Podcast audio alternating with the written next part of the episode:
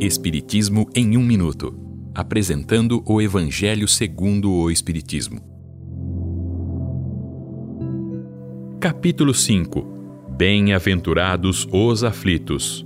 Encurtar a vida de um doente. Esta é uma livre interpretação do texto de Luís, de 1860.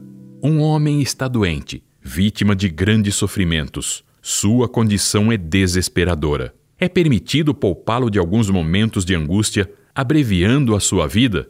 Quem somos nós para julgar os desígnios e a vontade de Deus? Somente Deus sabe com certeza o momento de seu desencarne. Ele pode levar um homem até a beira da cova para tirá-lo, a fim de fazê-lo despertar para o bem. Há casos que podem ser considerados sem esperança de vida. Porém, existem inúmeros exemplos que no último suspiro o doente se reanima, se recupera por alguns instantes e até se arrepende, e isto pode poupá-lo de tormentos futuros.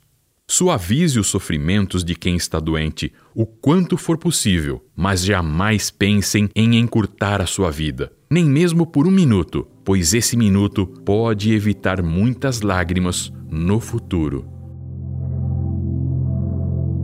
Esta é uma livre interpretação. Livro consultado: O Evangelho segundo o Espiritismo de Allan Kardec, edição 3, em francês.